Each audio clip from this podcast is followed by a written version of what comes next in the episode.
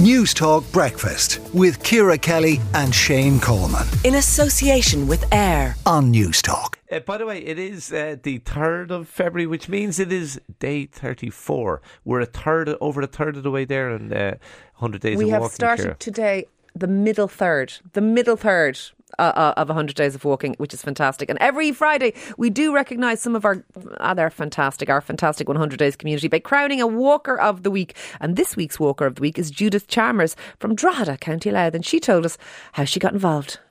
Four years ago, a friend of mine had put a post up on Facebook saying that this 100 days of walking is happening and said anyone in and I said, oh, I'm in, signed up.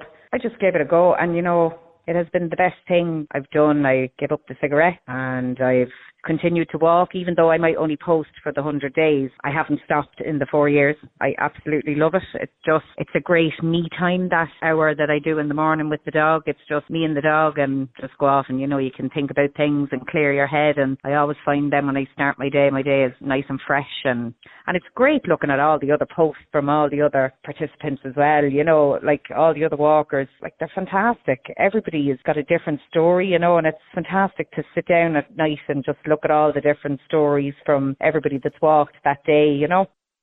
Fantastic stuff. That was Judith Chalmers there from Drogheda, County Louth. Keep going, keep walking. You have broken the back of this thing and you're all doing fantastic out there.